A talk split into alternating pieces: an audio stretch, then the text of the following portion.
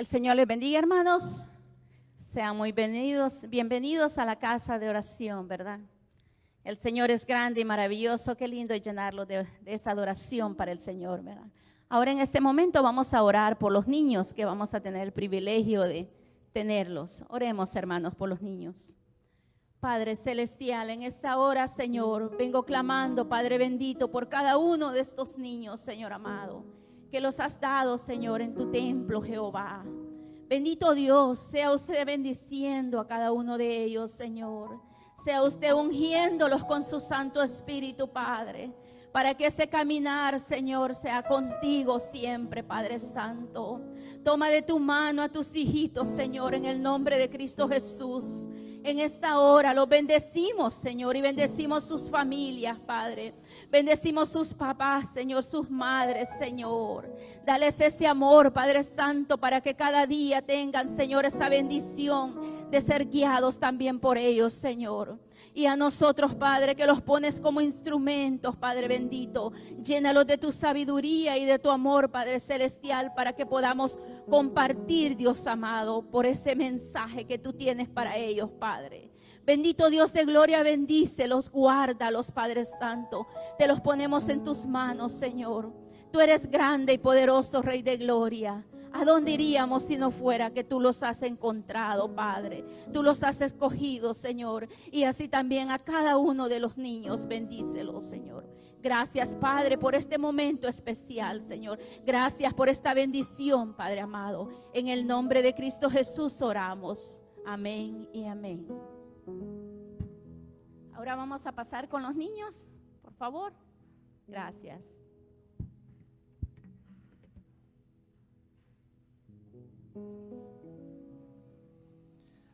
Amén. Y tenemos ah, con nosotros a nuestro hermano Argel, que nos va a traer la palabra hoy en día. ¿Le parece si le da un fuerte aplauso al Señor por hermano Argel?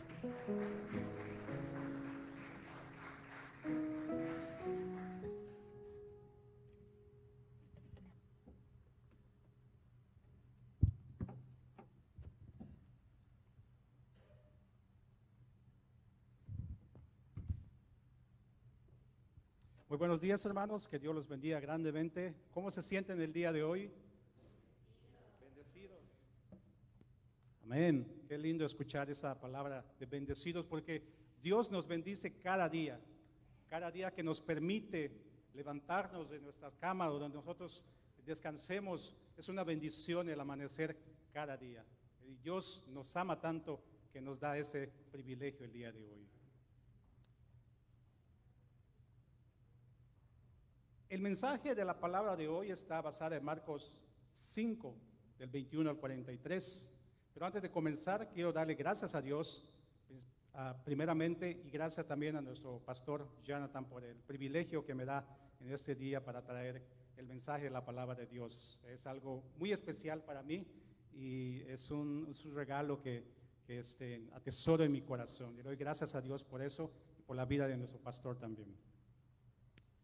Oremos, hermanos. Señor, damos gracias por este día tan especial, Padre, que nos permites estar en tu presencia.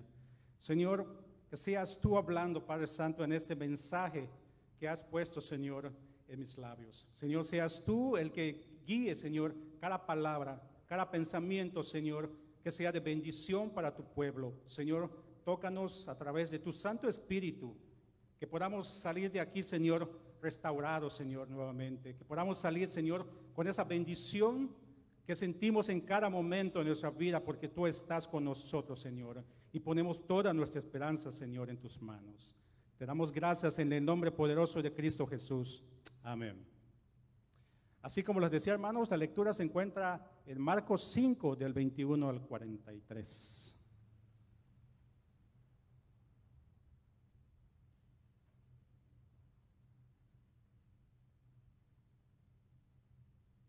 Amén, hermanos.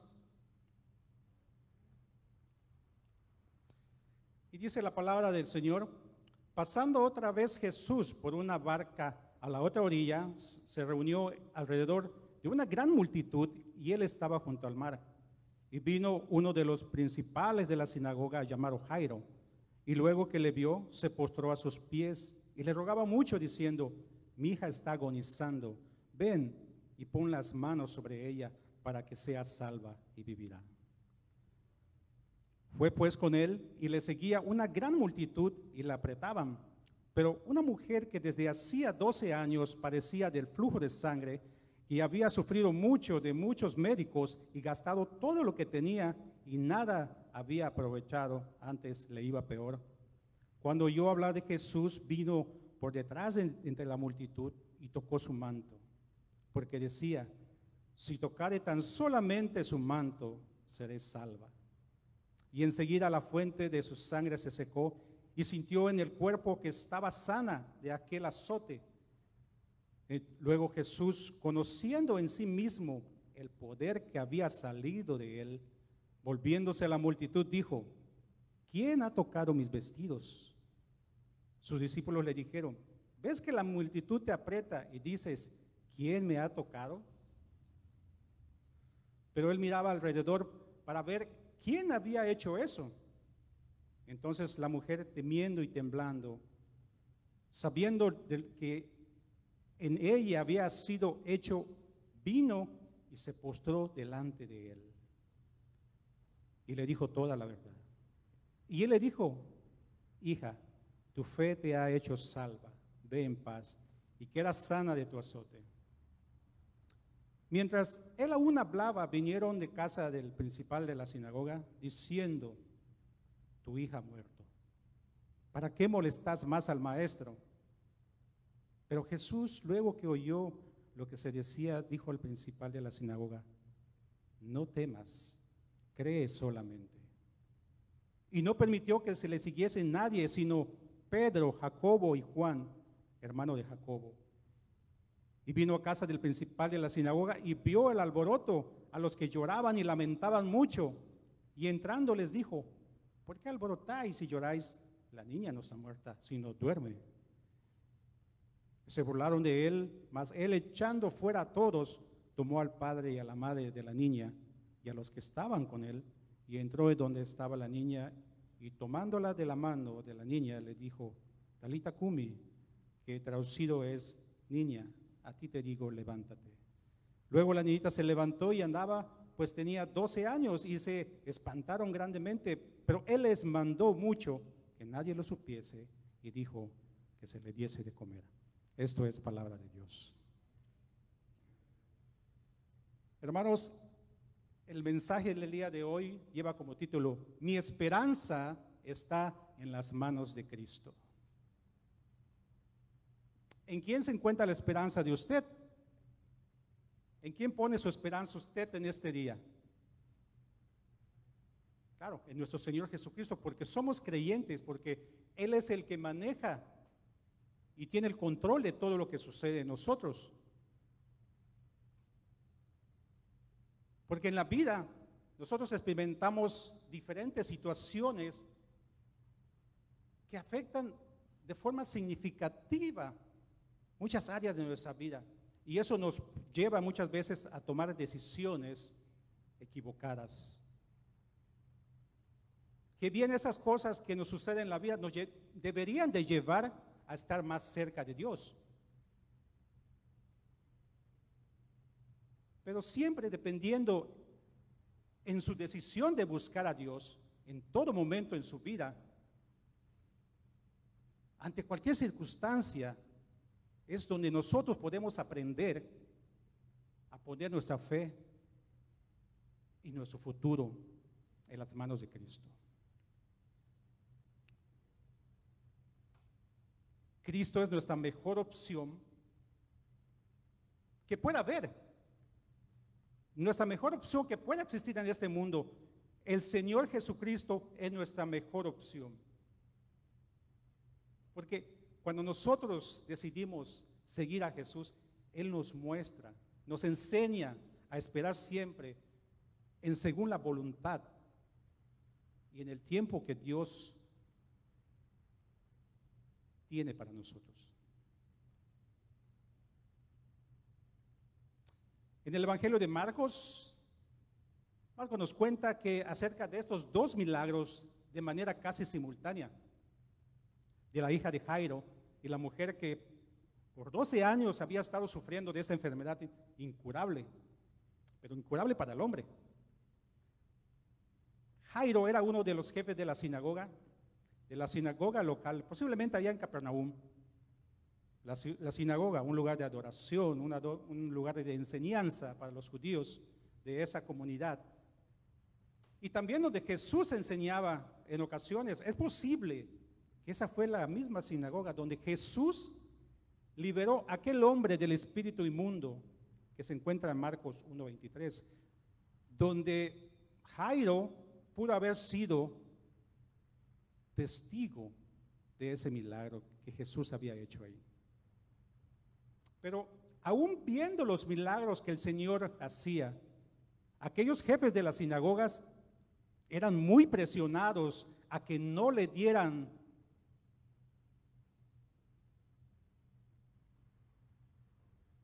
esa verdad a Cristo. Eran presionados para que ellos no siguieran a Cristo, para que no creyeran en Él. Eran presionados por los otros grupos religiosos, porque lógicamente si ellos creían en Cristo por lo que ellos estaban viendo y escuchando, ponían en peligro la posición de estos religiosos y lógicamente la de Jairo como principal de la sinagoga, que tenía a su cargo la supervisión de la adoración, entre otras cosas, además de cuidar de la sinagoga. Él era un hombre muy respetado en esa comunidad judía por el cargo que él tenía como líder religioso siendo siempre el, partícipe en las ceremonias y las actividades religiosas de la sinagoga y también con seguridad tenía un buen nivel económico. Pero podemos ver la actitud de Jairo totalmente diferente, no como jefe principal de la sinagoga, sino como, como un padre de familia como un padre que sufría a ver a su hija enferma. Alguien que dejando todo su posición social, su posición religiosa, haciendo a un lado la vergüenza y el orgullo propio que esto le implicaría, podemos ver en el versículo 22 de Marcos 5 que, que vio al Señor y, y luego le vio y se postró a sus pies, reconociendo a Jesús como su única esperanza, sin mirar el qué dirán, las críticas que le vendrían por parte de los otros religiosos. Puedo pensar que Jairo era un seguidor secreto de Cristo, pero tenía ese temor de expresar su fe Pero ese día dejó a un lado todo ese temor de lo que iban a hablar los demás acerca de él. Dejó a un lado ese temor y fue en busca del Señor. Vemos en el versículo 23 que le rogaba diciendo que lo acompañara donde estaba su hija. Jesús podía ver la desesperación de este hombre por su hija. Seguro que cualquiera de nosotros que somos padres nos angustiamos mucho cuando vemos a alguno de nuestros hijos enfermos. Ya sean desde que son pequeños hasta los más adultos que sean. Nunca dejamos de preocuparnos por nuestros hijos. Mucho menos si es algo que está fuera de control. Vemos a, Jairo ya bastante angustiado y desesperado, porque no había tiempo que perder. Era necesario que el Señor llegara pronto a donde estaba la niña, ahí donde estaba agonizando la niña. Pero Jesús le pone un freno a toda esa prisa de Jairo. Imagínese el nivel de ansiedad que Jairo sentía en ese momento al ver que Jesús se detenía para hablar con, con aquella mujer, cuando no había un instante que perder. De por sí era difícil el caminar entre toda esa multitud que, que, estaba rodeando a Jesús para llegar a la casa de Jairo. Por otro lado de esta historia que Marco nos presenta, en el versículo 25 en adelante, nos presenta a esta mujer que llevaba enferma del flujo de sangre por 12 años. Según la Biblia, ella había sufrido también de muchos médicos y que ese sufrimiento no se refería a un tratamiento en especial por su enfermedad,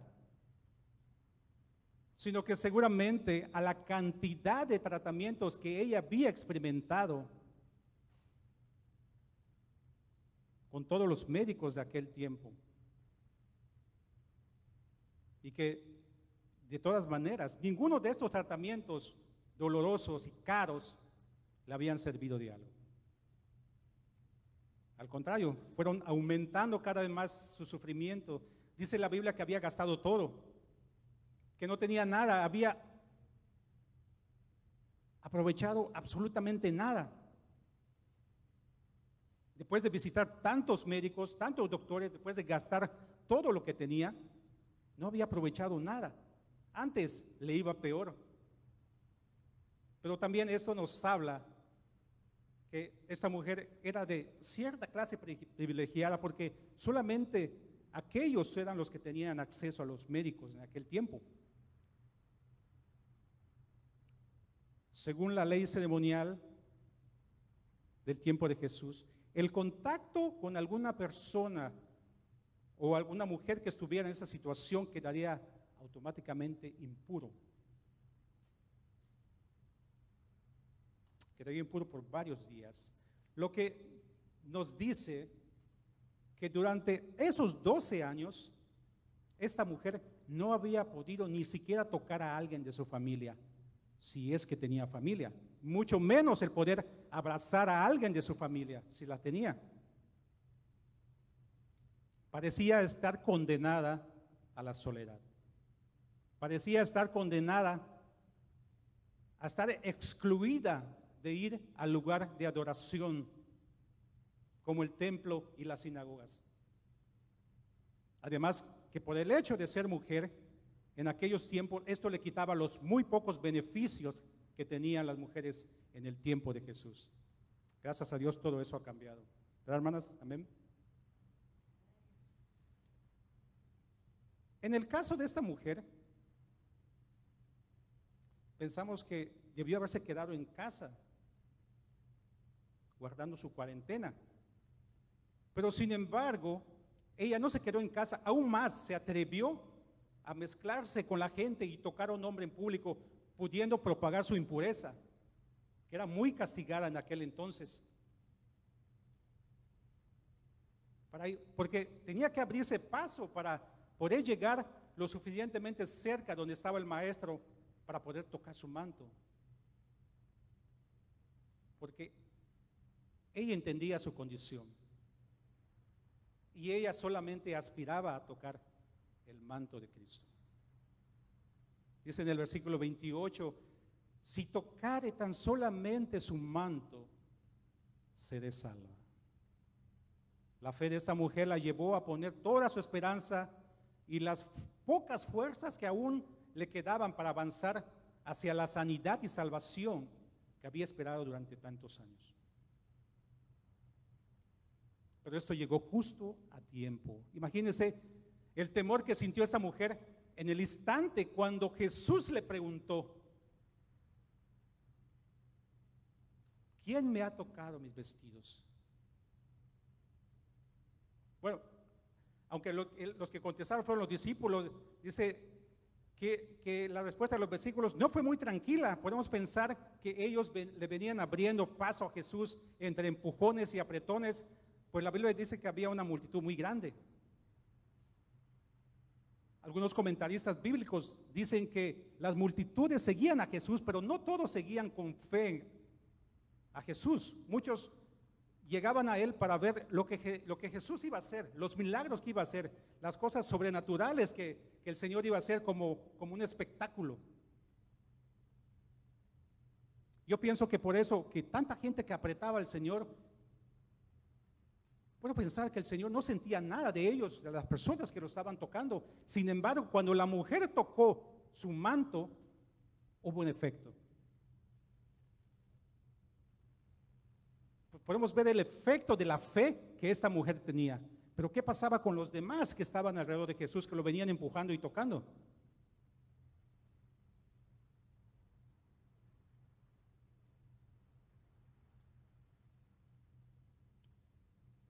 En el versículo 33 y 34 de la versión, la Biblia de las Américas, la palabra de Dios nos dice, entonces la mujer temerosa y temblando, dándose cuenta de lo que había, le había sucedido, vino y se postró delante de él y le dijo toda la verdad. Jesús le dijo, hija, tu fe te ha sanado, vete en paz y queda sana de tu aflicción. Imagínense usted la paz que esta mujer sintió al sentirse libre y salva al fin después de esta larga enfermedad.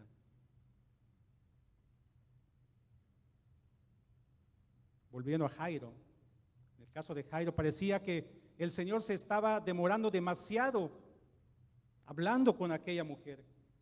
Vemos en el versículo 35 que llegó la noticia que Jairo menos esperaba, que no deseaba escuchar.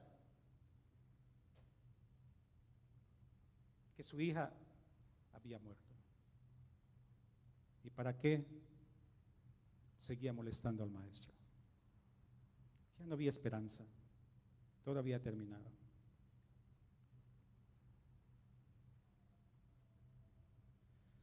Pero vemos las palabras alentadoras del Señor, palabras de esperanza de Jesús cuando le dice a este padre seguramente destrozado por la noticia acerca de su hija, ¿Alguien recuerda qué le dijo el Señor?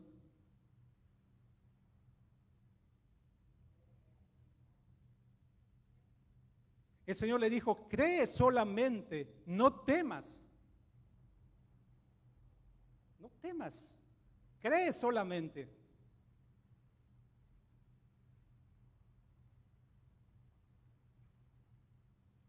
Pienso que Jairo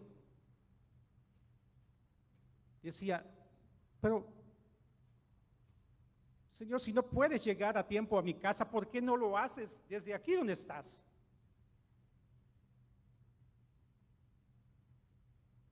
Dios puede sanar a alguien a distancia, así como lo había hecho antes con el siervo del centurión. Jesús no necesitaba llegar a la casa de Jairo, llegar a la, junto a la niña. Él lo podía hacer a la distancia que estuviera.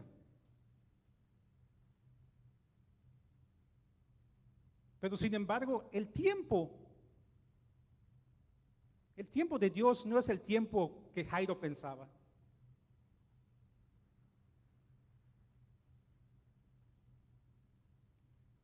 No temas, cree solamente. Pero aún así, con ese dolor que Jairo tenía en ese momento, su fe dio un paso más adelante porque continuó caminando con el Señor. Siguieron en camino para llegar a su casa. Si eso no hubiese sucedido, le haya dicho, Señor, muchas gracias, pero ya no hay nada que hacer. Con permiso.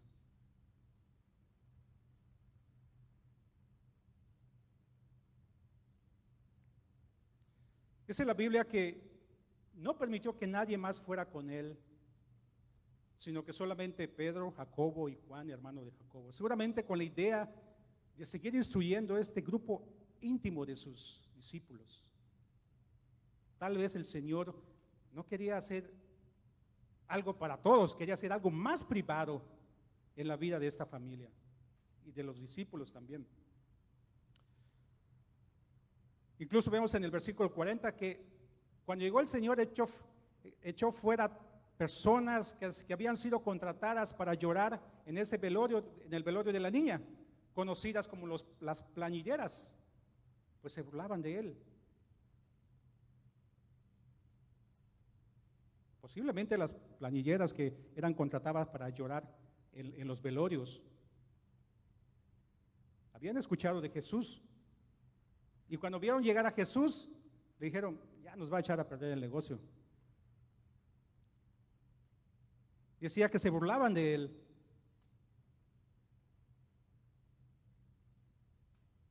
Y dejando a los padres solamente de la niña y a sus discípulos, dice el versículo 41, que tomándola de la mano le dijo Talita Kumi, que traducido en el arameo quiere decir, niña, a ti te digo, levántate.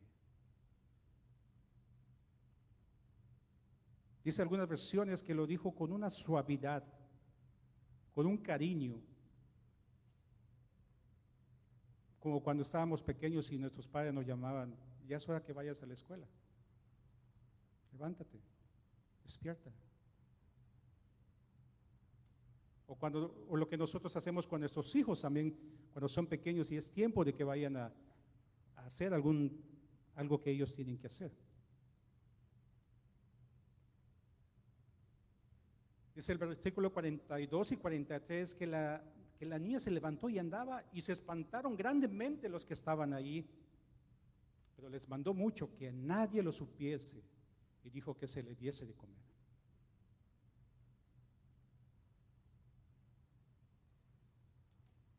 Dios muestra una vez más que Él siempre llega en el momento justo. Nunca llega un minuto antes, ni un minuto después, ni un segundo antes, ni un segundo después. El Señor siempre llega al tiempo que Él tiene que llegar. Ahora, podemos hacer una pequeña comparación entre esos dos personajes que la Biblia nos habla. De, los cuales Jesús trajo sanidad, trajo vida y trajo salvación también. La mujer, una mujer despreciada por la sociedad, en una situación de pobreza, de gastar todo su dinero buscando su sanidad, consumida por la anemia y el dolor de su padecimiento,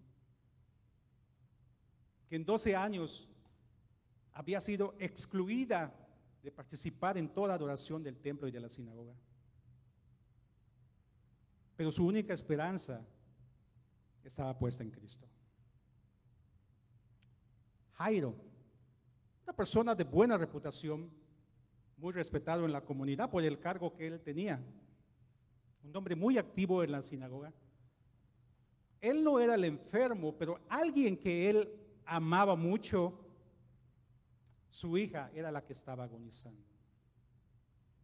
Y su única esperanza puesta en Cristo. Lo que podemos ver que entre estas dos personas, que aún con grandes diferencias que existen entre ellos, aún así había algo muy especial, algo que los unía en un solo sentir. Que la esperanza de ambos estaba en las manos de Cristo.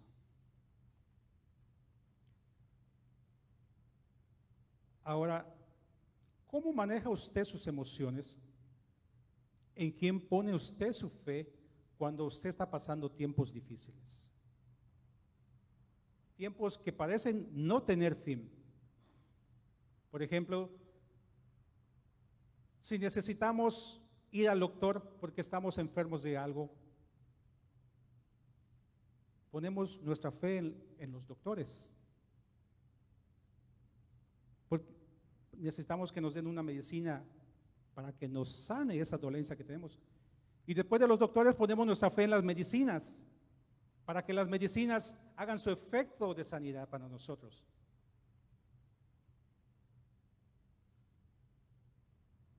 Pero algo similar pasó con la mujer. A ver, después de haber probado tantas medicinas y todo lo que los doctores le decían, no tuvo ningún resultado positivo. También puede suceder de que has puesto tu fe en la, en la persona equivocada y eso te ha traído solamente problemas, decepciones a tu vida. Y si aún estás en tu casa esperando que alguna situación mejore en ti, ya sea económica, ya sea de alguna adicción, o cualquier otra que, cosa que esté afectando tu vida y la vida de tu familia también. A veces si solamente estamos esperando en casa que las cosas sucedan, va a ser mucho más difícil. aunque no dudamos de que Dios pueda actuar en cualquier momento en la vida de cualquier persona.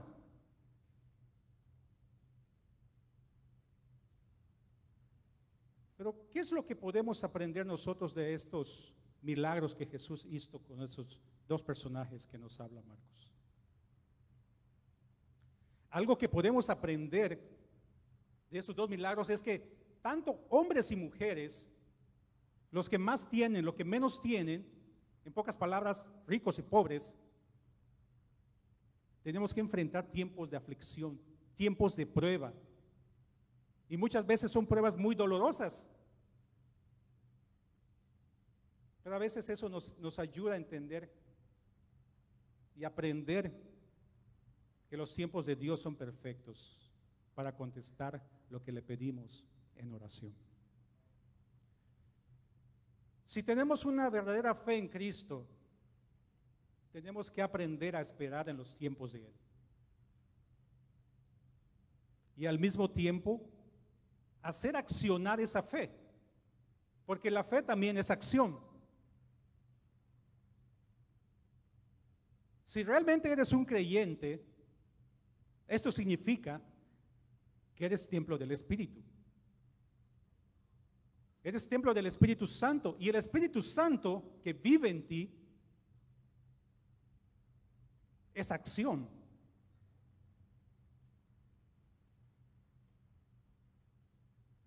Vemos en el libro de Génesis que dice que el Espíritu Santo se movía sobre las aguas. No dice que el Espíritu Santo estaba quieto sobre las aguas, se movía sobre las aguas. La mujer enferma y Jairo no se quedaron esperando a Jesús en su casa. No se quedaron esperando a que Jesús llegara por sí solo donde estaban ellos. Ellos salieron a buscar al Señor, guiados por el Espíritu Santo, para postrarse y humillarse ante Él para así obtener los beneficios que sabían que solamente en Jesús podían obtener, como la sanidad, como la vida, la salvación que ellos encontraron en Cristo. De igual manera, cuando usted pone todo lo que está sucediendo, ya sean tiempos buenos, sean tiempos de dificultad, en las manos de Cristo, usted está tomando la mejor decisión de su vida porque está poniendo todo en manos del único Dios que vive y que tiene todo el poder para cambiar cualquier situación que esté atravesando en este momento.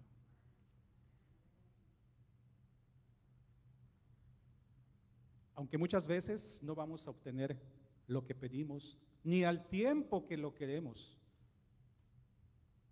porque no hay manera de entender por completo el plan de Dios para nosotros. Cada uno de nosotros, Dios tiene un plan especial. Cada uno de nosotros tenemos una finalidad especial para Dios. Le podemos pedir a Dios por sanidad, pero si esa no es la voluntad de Dios, el sanar al, ya sea uno o a, o a otra persona, al menos en esta vida, tenemos la seguridad de que la persona estará con Jesús allá en la eternidad, donde no hay dolor, donde no hay lágrimas.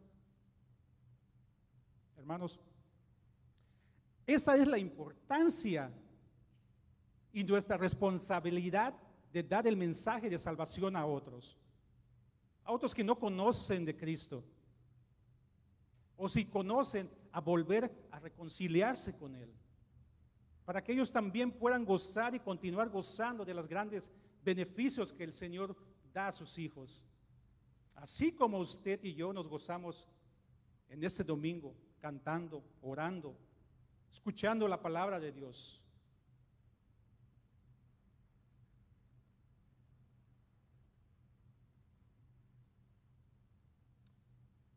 Muchas veces no es la voluntad del Señor dar sanidad a alguna persona. Pero como dice el apóstol Pablo en Filipenses 1:21, porque para mí es vivir es Cristo y el morir es ganancia. Bueno, Eso aplica si somos de Jesucristo.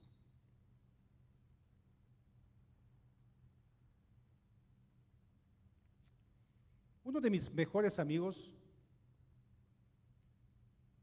de los que tengo eh, muchos lados, alguien bien cercano a mí, un compañero de, del seminario bíblico donde, donde he estado estudiando en los últimos años. Eh, ahora él es pastor de una iglesia en, Los Ángeles.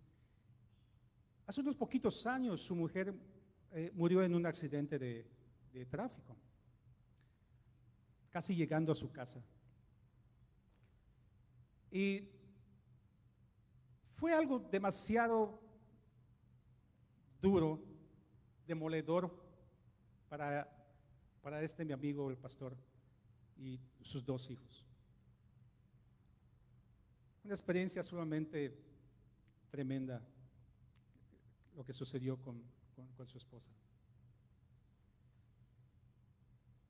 En una de las clases que él estaba dando ahí en el seminario bíblico, estaba mencionando acerca del tiempo de Jesús y estaba mencionando acerca de cómo nosotros nos podemos o debemos perdonar a otras personas que han causado algún daño.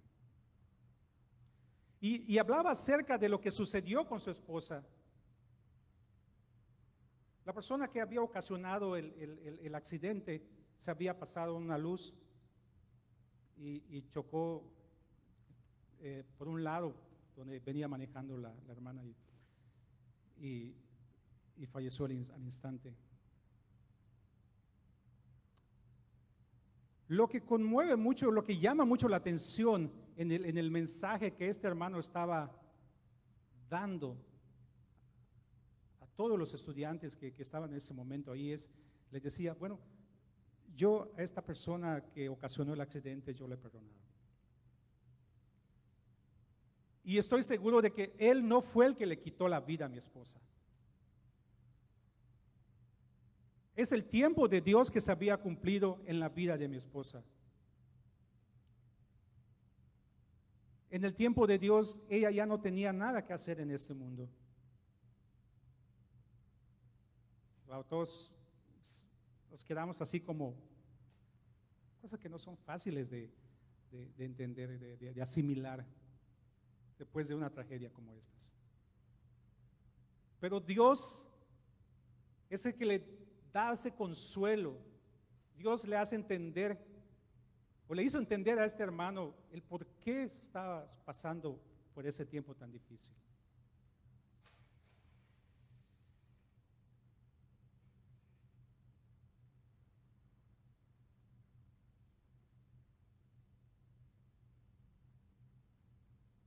No siempre las cosas son como deseamos. Muchas veces tenemos que esperar mucho tiempo en la voluntad de Dios. Pero siempre lo tenemos que hacer antes de dar un paso adelante. Como buenos creyentes en Cristo, siempre tenemos que tener en mente que siempre sea la voluntad de Dios y no la mía. Que sea en el tiempo de Dios y no en mi tiempo. Y que sean los planes de Dios y no los míos. En estos pasajes de la Biblia que, que vimos el día de hoy, Jesús no solo demostró su gran poder, sino también su gran compasión hacia el necesitado. Aquellos que el mundo consideraba impuros e inmundos, Jesús se les acercó a ellos de igual manera que se acercó a cada uno de nosotros antes de conocer al Señor. Yo te invito en este momento, en este día, a que pongas toda tu fe, tu esperanza en las manos de Cristo, una y otra vez, todo el tiempo, reconociendo que nada podemos hacer por nuestras propias fuerzas. Tenemos que ser pacientes. Si usted tiene una petición al Señor que no ha sido contestada aún, El Señor sabe el tiempo que va a hacer eso. No es nuestro tiempo, es tiempo de Dios en todo momento. Y eso es lo hermoso de, nuestra vida, de que nosotros tenemos en quién confiar. Nos tenemos en quién apoyar ante cualquier situación, buena o mala. En todo momento, siempre tenemos que poner nuestra esperanza en manos de nuestro Señor Jesucristo. Que Dios les continúe bendiciendo grandemente, hermanos. Amén. Gracias.